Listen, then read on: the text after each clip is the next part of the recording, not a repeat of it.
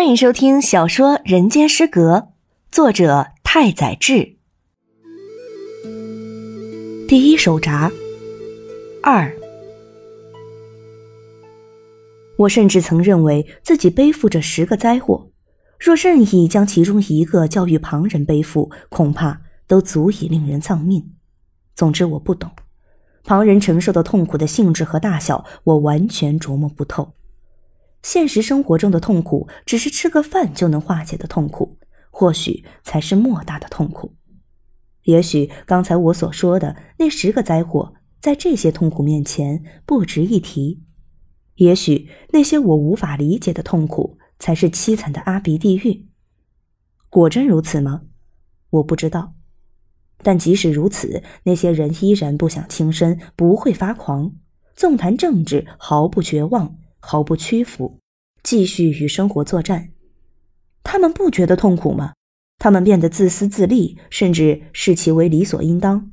难道从来没有怀疑过自己？如果真是如此，那可真是快活。不是每个人都是如此吧？真的都满足于此吗？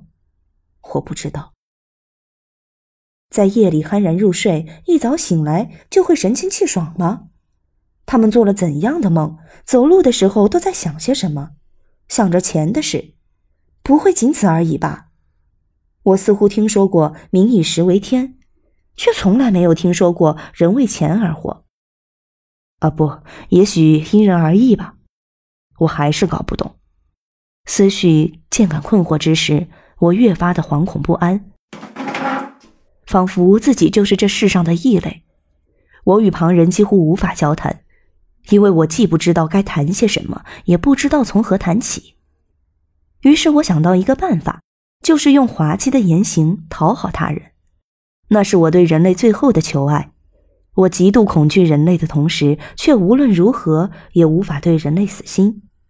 于是我靠滑稽这根细线维系着与人类的联系。表面上我总是笑脸迎人，可心里头却是拼死拼活。在凶多吉少、千钧一发的高难度下，汗流浃背的为人类提供最周详的服务。我的家人有多痛苦？为了生计，他们在思考些什么？自孩提时起，我就对这些事一无所知，只是畏缩着，不堪承受家人之间的隔膜。因此，我从小就练就了取悦他人的本领。换言之，不知从何时起，我成了一个不说半句真话的孩子。翻看那些与家人的合照，便可发现，其他人都一本正经，只有我一个人必定笑得诡异而扭曲。那是我取悦他人的一种幼稚而可悲的方式。而且，无论我的家人怎样责怪，我也从不还嘴，哪怕只是戏言，于我而言也如同晴天霹雳，令我为之疯狂。哪里还谈得上还嘴？我深信他们的责备才是亘古不变的人间真理。只是我无力践行真理，无法与人共处，所以我无力反驳，也无法为自己辩解。只要被人批评，我就觉得对方说的一点都没错，是我自己想法有错。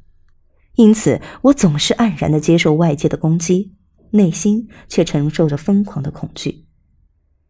受人责备或者怒斥时，或许没有人能保持好的心情。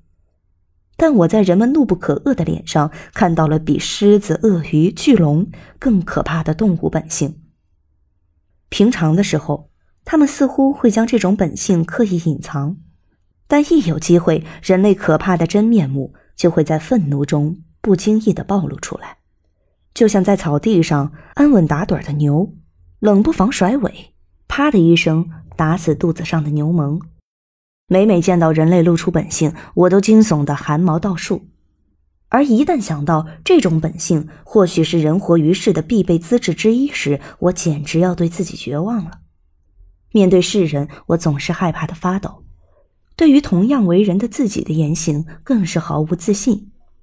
我将懊恼暗藏于心，一味的掩饰自己的忧郁和敏感，竭力的把自己伪装成纯真无邪的乐天派。